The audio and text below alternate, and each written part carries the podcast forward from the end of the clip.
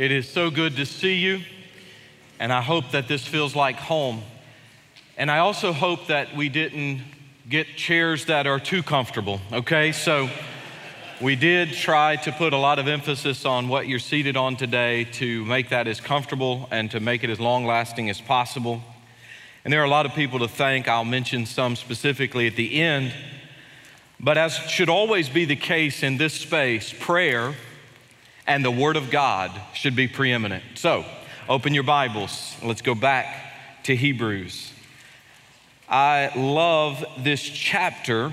It's extremely rare for me to attempt to tackle an entire chapter. Normally, you guys know I'll take a verse or two, but in Hebrews, I've tried to get us in the journey just a little bit faster. But rather than try to pull a verse in one day from this particular chapter, I want to go back in this series to a verse that we've been learning because I think it's so important. Our theme is Hebrews, an anchor for the soul. It's so nice to be able to have both things going again. And so I want us to go back to Hebrews 2 1, and I want us to say it one more time without blanks, then with some blanks, because I really want to make sure we have nailed this verse down, okay? Join me in Hebrews 2 1. Let's go. Therefore, we must give the more earnest heed to the things we have heard, lest we drift away.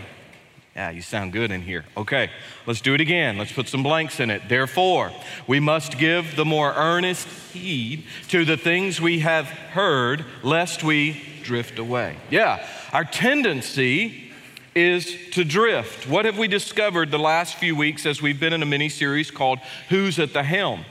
I said, well, here's what we're to do. We're to tenaciously hold the truth. Our eternal destination depends on it. We are to totally trust Christ because he's in complete control. But now give me a little bit more. Why do we do that? Well, because Christ is the cause and the captain of our salvation and sanctification. And Christ identifies with us in our humanity and our suffering and in our temptation. So there was a group in the early 80s the best decade for music. No, I'm kidding. I like all music. I like the 60s in particular. But in 1981, there was a hit for a group named Journey. And their lead singer, Steve Perry, in my humble but accurate opinion, one of the greatest vocalists of all time, particularly of the 80s. Yeah, okay. You, you can disagree, it's fine. You would be wrong. But do you remember when Steve Perry sang, it's one of the weirdest songs because you don't get the chorus till the very end. You remember just a small town girl? I can't even come close to him. Living in a lonely world. Took a midnight train going anywhere. Good. All right, you remember the chorus at the end? Dun, dun, dun, dun, dun, dun. Don't stop believing. What's the next line? Hold on to that feeling. Yeah, don't do that. Okay. don't hold on to that feeling. Don't do that. I love the title, and so that's what we're using.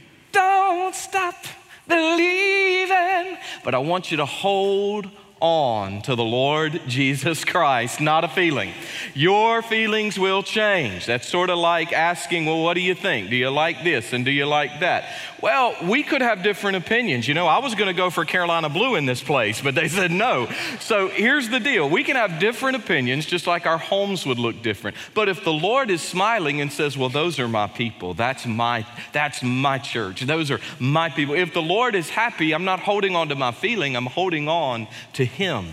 And so I want us to think every time you hear that song, I hope I've kind of ruined it just a little bit for you.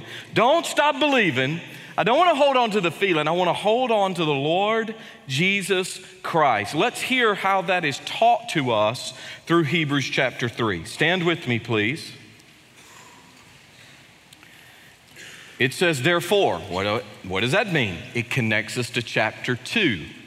Because Jesus has suffered, because Jesus has been tempted, because Jesus is a high and faithful priest, Therefore, holy brethren, so Christians, partakers of the heavenly calling, consider the apostle and high priest of our confession, Christ Jesus. See, that's who we're holding on to. Who was faithful to him who appointed him, that would be to his father, as Moses also was faithful in all his house. For this one, Jesus, has been counted worthy of more glory than Moses, inasmuch as he who built the house has more honor than the house. For every house is built by someone, but he who built all things is God. And Moses indeed was faithful in his house, in all his house as a servant, for a testimony of those things which would be spoken afterward. But Christ, as a son over his own house, whose house we are. Did you see that?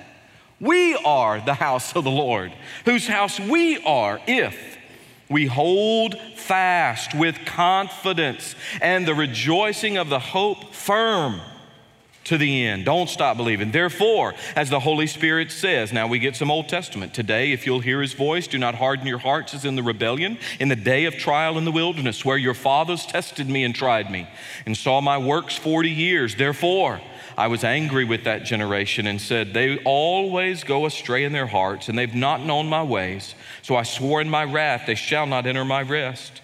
Beware, brethren, lest there be in any of you an evil heart of unbelief in departing from the living God. Don't stop believing. But exhort one another daily while it's called today, lest any of you be hardened through the deceitfulness of sin. For we have become partakers of Christ if we hold the beginning of our confidence steadfast to the end.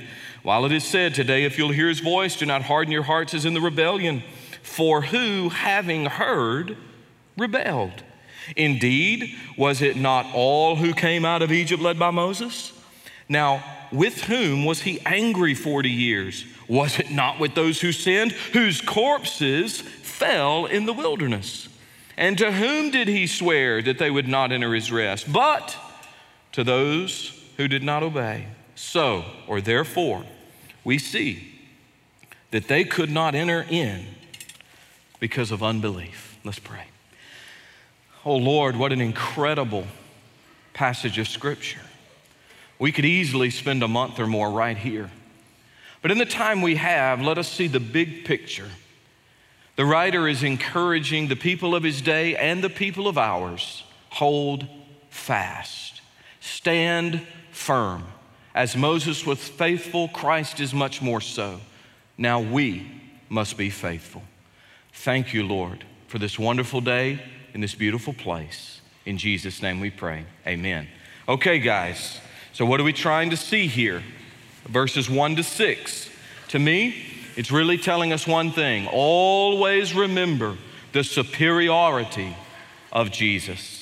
Always remember the superiority of Jesus. I'll not reread the entire passage there, but if you were to skim that, you see what the writer's trying to teach us. The author of Hebrews penned this section to warn professing believers keep your priorities straight. You've made a commitment to Christ. Do not return to the empty rituals of Judaism. You think highly of Moses. You think Moses was one of your great founding figures, and he was. But Jesus is that much more superior.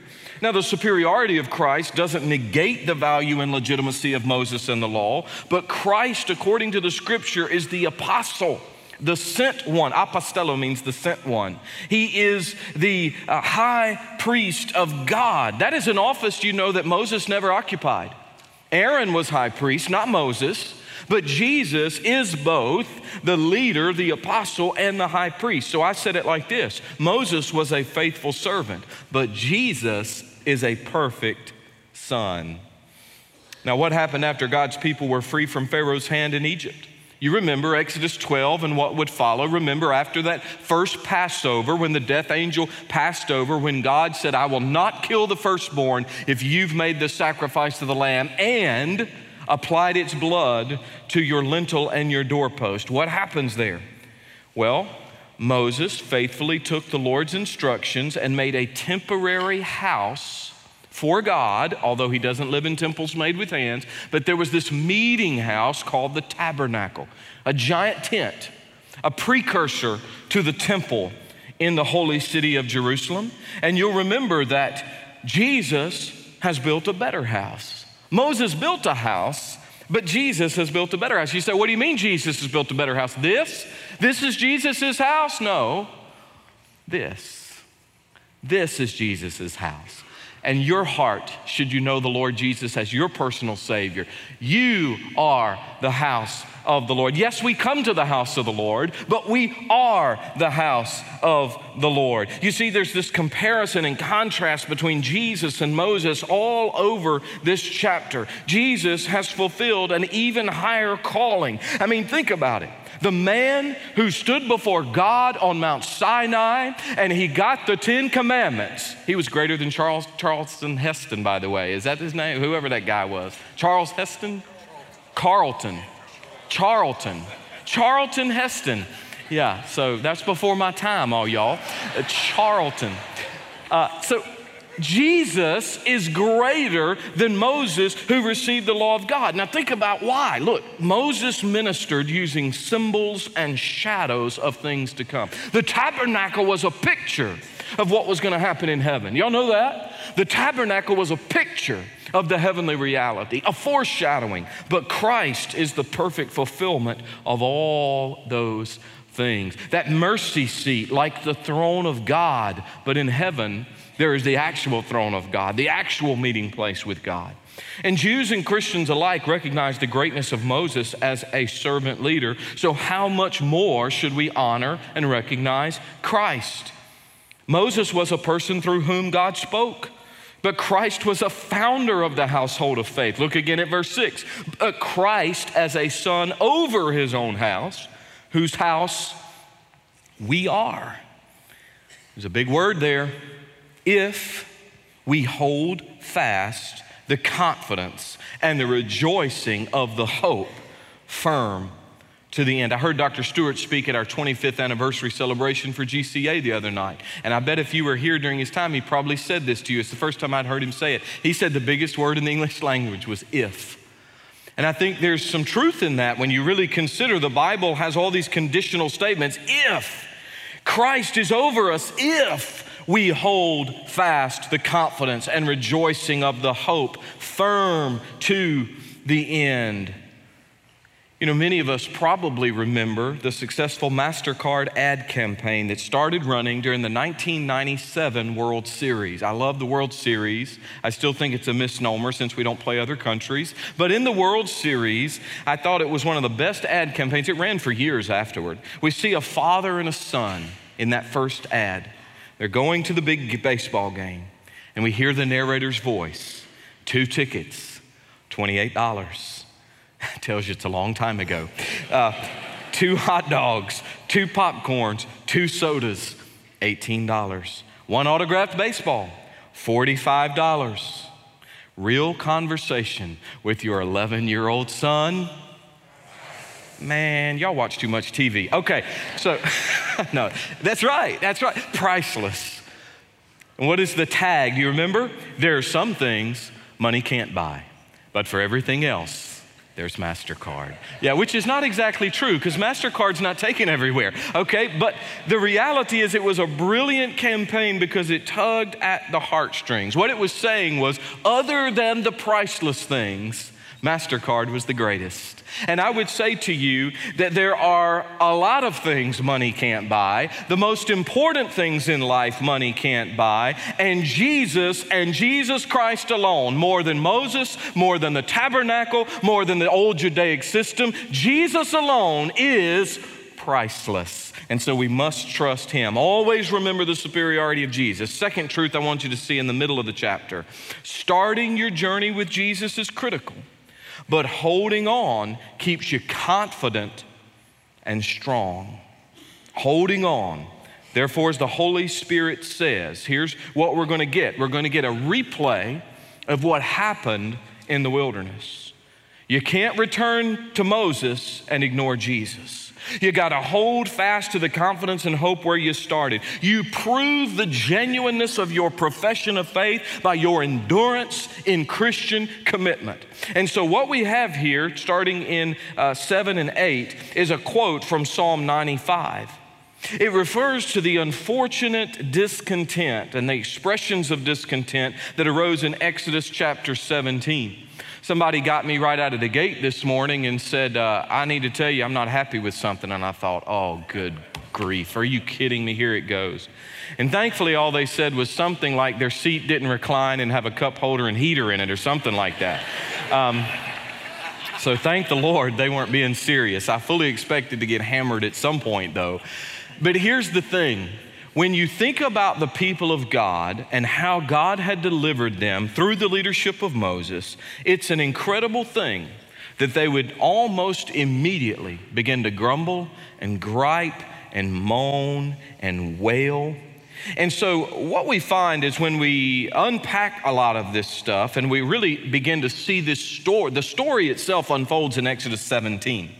And there's this concept of rebellion. It's the word meribah in Hebrew. And, and that's, again, quoted in Psalm 95, as I mentioned. And then there's another term called massa here, which is testing or trial. So we have rebellion and trial, rebellion and testing. During a stop in the wilderness wanderings at a place called Rephidim, Moses confronted a nation of Israelites complaining because they had no water. He accused the Jews of grumbling and putting the Lord to the test. Why are you testing God? Why are you rebelling against God? He has already delivered you. And so, in desperation, Moses pleads with God, What shall I do with these people? And so, God said, Strike the rock and you'll produce water. I'll not get back into the nuance of the story, but that's what Moses did, and water came forth. But because of the bitterness of the experience of that location, Moses called it Massa and Meribah. So, testing or trial and rebellion or quarreling. It's a reminder for the people hey, God brought you this far. God's not going to let you go. Quit grumbling. Quit putting God to the test. God's going to give you what you need to eat, God's going to give you all you need to drink. And I think Christians today are at times in danger of rebelling against the Lord in our own hardening. Those who listen to the warning that Moses gives can remember God's got this. Hold on, have courage, be committed, be strong. The readers are claiming to be Christians, but what about their heart? Moses was basically saying, listen, if you're hardened by the deceitfulness of sin, I mean, if you read back through that middle section, he's basically saying, look, if you're hardened, then what you're going to show is there's a heart of unbelief. It doesn't say this. Now, listen carefully. It does not say, if we do not hold on to our confidence, then although we were once saved, nevertheless, you've now lost your salvation. That's not what it says. In fact, the Bible never teaches that heresy. In fact, it's the opposite of what the Bible says. I want you to listen to what George Guthrie said. He had a commentary on Hebrews, and he said this Perseverance does not gain salvation, but demonstrates the reality that true salvation indeed has been inaugurated. It's a great statement. Wayne Grudem made a similar statement in Systematic Theology, his very famous work, but I've tweaked it a little bit, so I didn't put his name in your notes. But tweaking what he said, I, I wrote it like this Failure to hold on to faith does not cause a person to lose salvation. It indicates that they were most likely not saved in the first place. Now, I know, I know, I know. But they walked down the aisle. They took the preacher by the hand. They signed a card. They went into the baptistry. Not a one of those things makes you a Christian. You know that, right? Not a one of those things will save you. Only grace through faith in Christ and Christ alone will save you. These five precious folks were not saved by the ordinance of baptism this morning. The water did nothing for them, but the blood of Jesus cleansed them from all sin, and they showed you now that they're dead to sin and alive to Christ. This is why we baptize. It is showing the world what God has already accomplished. And so we show on the outside what God has done on the inside. But we got to hold on. We got to listen to our Father. We got to pay attention to the commands. I want to show you a picture. This is little Bobby on his third birthday getting his favorite toy when he was a child. That's Bobby and Hannah in our old living room. We got a couple of shots. Y'all recognize that? That's a John Deere Gator. My son thought he was so big because his papa, my father, for many years had a John Deere Gator that looked just like that. And Bo, or Bobo, we called him back then, used to sit beside of my dad on that gator, and they'd go up and down the road, and they'd pick up trash, and they'd work in the yard, and, and those were good days. And so for his third birthday, we got Bobby his own gator. Now, of course, it had a battery under the hood, but um, we, we got him that gator and he loved riding Hannah around. They were, they're pretty close in age. And so, uh, like most neighborhoods, people often went too fast down our street. And one day, Bobby has Hannah uh, in the passenger seat, and he begins heading straight down the driveway toward the street where you can imagine we had told him many, many times don't go near the street. But three year olds are like 30 year olds or like 70 year olds. Sometimes we don't listen to the father. And he kept going. And so I began running and yelling, and I finally got really loud Bobby, stop! And thankfully, that chubby little foot came off the gas, and that thing had a little auto brake on it and he stopped. And then by the time I got to him, of course, he's crying, big baby. And so he went, no, but he's crying, but he stopped. And he was safe, and his sister was safe. Now, I'm sure he's thinking, I've seen Papa ride the road and get trash. I'm, I'm a big boy. I'm sure he's just thinking, hey, I got Hannah in tow. We're going cruising, man. I'm sure he's not thinking cars come down my road too fast, and that little old gator's only about that high. I'm sure he's not processing the deadly consequences of his actions. But I'm grateful to tell you, at least in that moment, he listened to the Father's voice. I had to yell to get his attention. And I think sometimes the Lord uses different circumstances in our life to put an exclamation point and say it in all caps. You know, it's important for us to put Jesus first. It's more important than having fun, getting a promotion, making a million dollars, completing a personal goal. Nothing can compare with the joy of having Him say to us one day, Well done, good and faithful servant.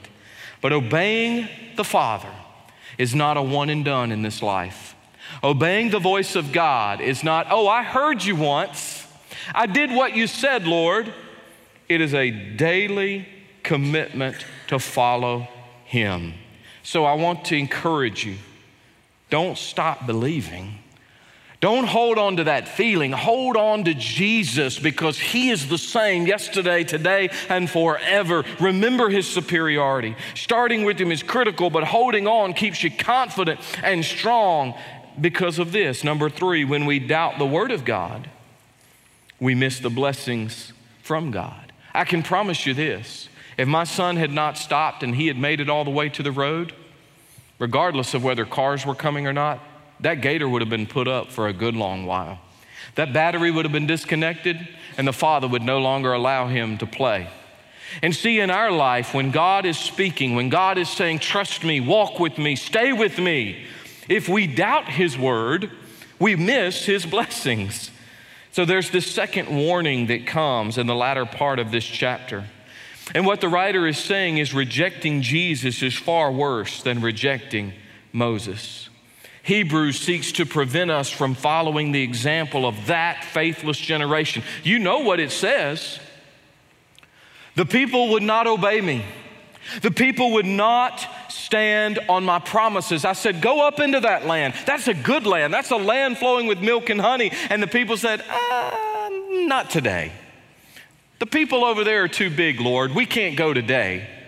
And then when God said, Oh, really? You can't go today? Okay, then go out here and wander. And they said, Oh, no, no, no, no, no, we'll go today. And then they go and try to do it in their own power, and many die. But the Lord said, You have tested me, you have rebelled against me. Therefore, this generation, this first generation, you will die in the wilderness. Because to the Lord, sin is deadly serious. To us, it's just a cutesy thing we can play with, but not to God. So we must get our priorities straight. No matter how pressing life's demands, we must obey the commands of the Lord. If we don't, we stumble into ruin just like the wilderness generation. Think about it. It started with Adam and Eve. God said, I give you all of this, just obey me. They said, mm, No thanks. And they were cast out. It, had, it, it continued in men like Solomon. God said, I'm going to give you more wisdom and more wealth than any man that's ever walked this planet. I'm going to give it to you, Solomon. Stay faithful. And Solomon said, That's great. I'm staying faithful. Staying faithful. Ooh, she's looking good. I'm staying faithful. Ooh, look at her. I'm staying. Oh, oh my. And all of a sudden, he doesn't have one or two, three, five, or ten. He has over 700 wives and kind. It makes me exhausted just to think about Solomon's life. But he turned his eyes off the Lord, and he didn't just have a Bathsheba moment, he had many Bathsheba moments. And God took his hand of blessing off of him. You know, it's also good advice I've gotten from my own father through the years. He would say, Keep good friends, always work hard, don't have too much free time on your hands, and you'll likely stay out of trouble. Keep good friends, put good, godly people around you, work hard, man, and don't have too much free time. Boredom is the devil's playground. And you know, it says in 17 that their corpses fell in the wilderness. The people of God experienced the judgment of God because they wouldn't keep believing. They did not enter God's rest. We're going to talk about God's rest next week. They didn't see God's promised land, only their children got that blessing.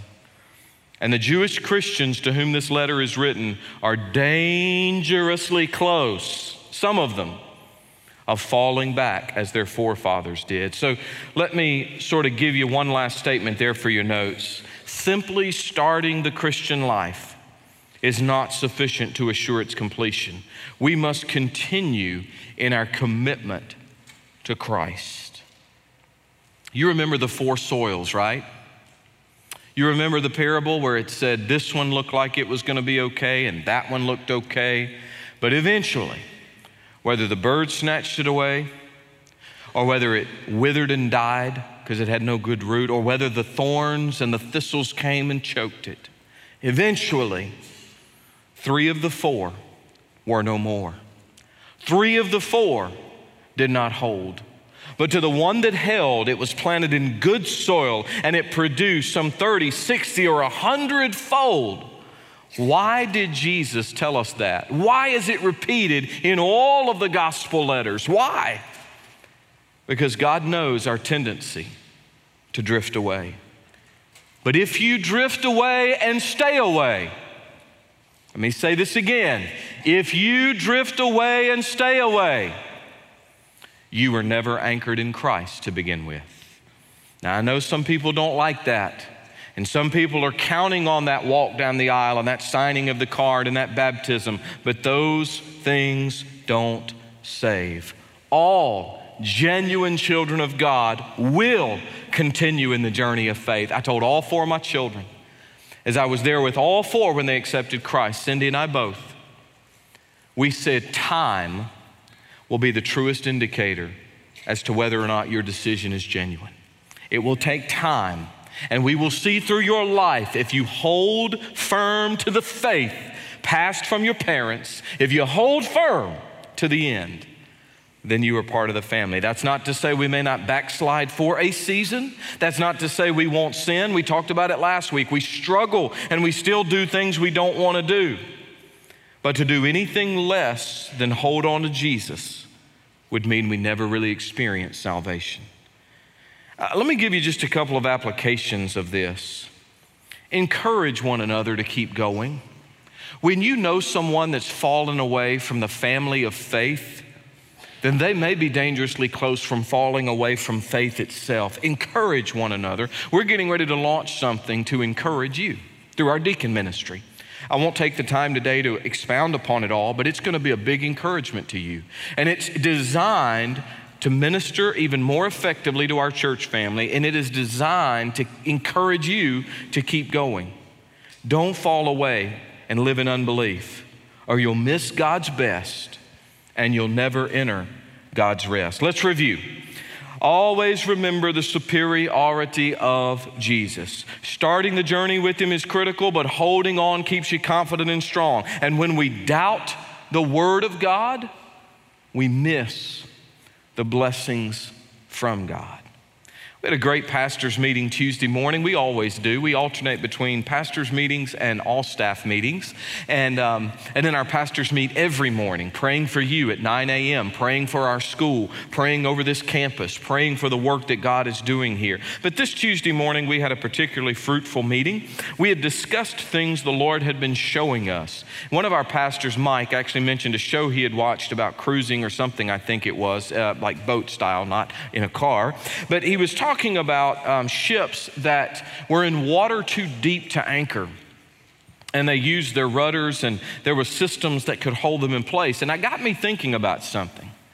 Several years ago um, i got a little fishing boat little boat down in florida and then i brought it up here. And uh, if you're interested in a boat by the way i'm getting ready to sell it because i needed a bigger boat. When your wife tells you the family's growing honey you want to consider buying a bigger boat guess what i did this weekend? I bought a bigger boat praise god she told me, and about four hours later, I bought, no, not quite that fast, but I bought a bigger boat. I've got a really good boat to sell. So um, I need somebody to buy that boat so I can go back and sleep in my bedroom. Okay, so here's the deal.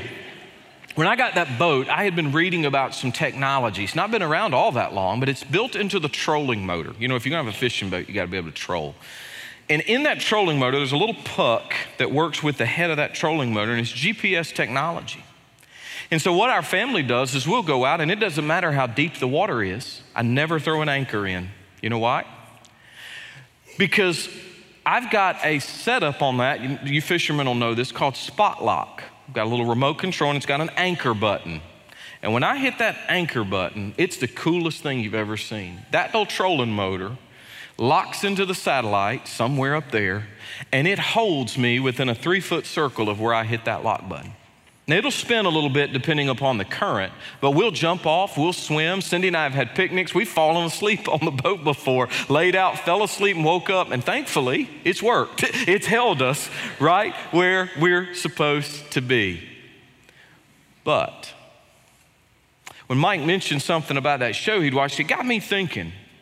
There's a way I know my trolling motor is working to anchor us, this spot lock anchor it's constantly moving. Even when the current on top looks calm, things are happening under the water. And the slightest bit of wind makes that head or that trolling motor auto adjust. And if we're out swimming and I'm worried, is the boat moving? Are we getting further away or is the boat getting further away? I just look up and I look at the head of that trolling motor. And if it's moving, if it's adjusting, it's working. And I got to thinking about something. In the Christian life, you cannot get stagnant and stop moving. If you think, well, I'm okay, I'm right where I need to be, not unless you're dead, you're not. And if you think, I'll just stay right here, well, you know what the current's gonna do? It's gonna move you away without you doing anything at all. You're gonna automatically start drifting from the Lord. You've got to constantly be a, you know what I'll do in the morning when I get up? Same thing I do every morning. I'll open the Word of God. I'll read the Word of God. Not for a sermon, not for a Sunday school lesson. I'll read the Word of God. I'll pray. I'll have to say I'm sorry to the Lord, I'm sure, on several things. I'll have to confess. I'll have to keep moving. I'll have to make sure that I'm aligned and I'm locked in because the minute I stop, is the minute I drift. What am I saying to y'all? Don't stop moving toward the Lord. God will never give up on you, so don't you quit and don't you give up on Him. Can I make it even easier?